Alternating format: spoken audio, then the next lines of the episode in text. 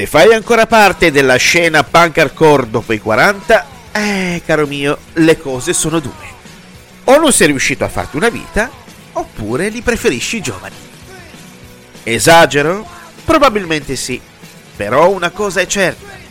Rovigo non è un paese per vecchi punk, da quello che abbiamo avuto modo di appurare nei capitoli precedenti.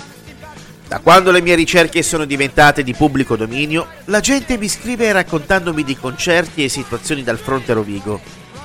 Vicende assurde, dai toni surreali e tragicomici.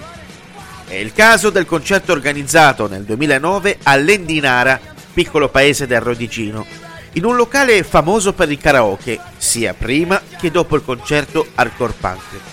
Unico concerto hardcore punk in quel locale da sempre.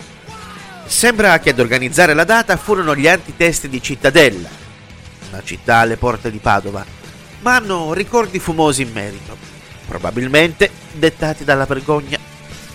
Il nostro aiuto arriva Mirko di Double Me Antisexy.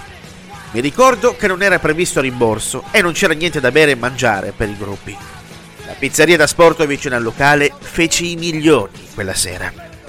Mi ricordo anche dei tipi che provarono a ballare stile hip hop breakdance mentre suonavamo, distruggendosi rovinosamente.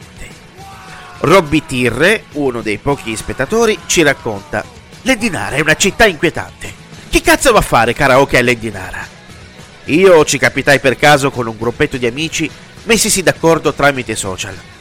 Dopo varie vicissitudini arrivammo in treno in città e ci fiondammo dritti nel locale.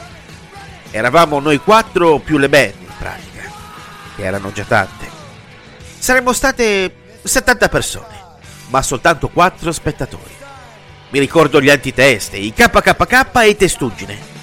Poi 17 della zona che conclusero il concerto distruggendo la batteria. Stop. Fine dei giochi. Comunque ci sentivamo un po' sperduti quando eravamo all'esterno seduti ai tavolini a guardare fuori e vedere la nebbia e il nulla davanti a noi. Una terra dura e di frontiera, dove alcuni eroici hardcore kids esterni al luogo hanno provato a cercare oro trovando fango. Io la vedo così. Sembro ubriaco, ma non lo sono. Jack Barton dei 15 Religion, crew rap da Rovigo, vorrebbe metterci in contatto con lo zio punk, ma purtroppo è morto qualche anno fa in seguito ad una vita non proprio regolare. A Rovigo non c'è un cazzo. In passato i concerti venivano organizzati al CSO Samir ed in seguito all'Eternit. Una scena vera e propria io non la ricordo. A Rovigo resta soltanto rancore. Ed aggiunge, il Samir venne sgomberato nel 2003, ma riuscì comunque a vedere lì gli Alien Army, ovvero una crew di DJ italiani pop. Andrea Barion, detto Sbarion, ci dice che il centro sociale Azania nasce negli anni Ottanta come esperienza di autonomia dai moti studenteschi. In quel periodo giravano forte i Voodoo Guerrilla, che era un gruppo punk ska e di sperimentazione.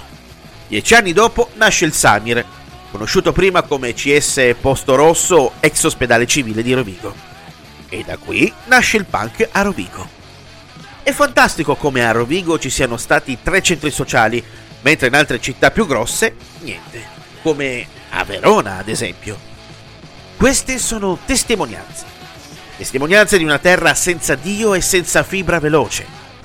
Nei prossimi capitoli torneranno a parlare le bands, ma al contrario di quelli braccio sull'hardcore punk che hai sul comodino del cesso, noi facciamo parlare anche chi era soltanto uno spettatore, perché le star ci stanno sul cazzo.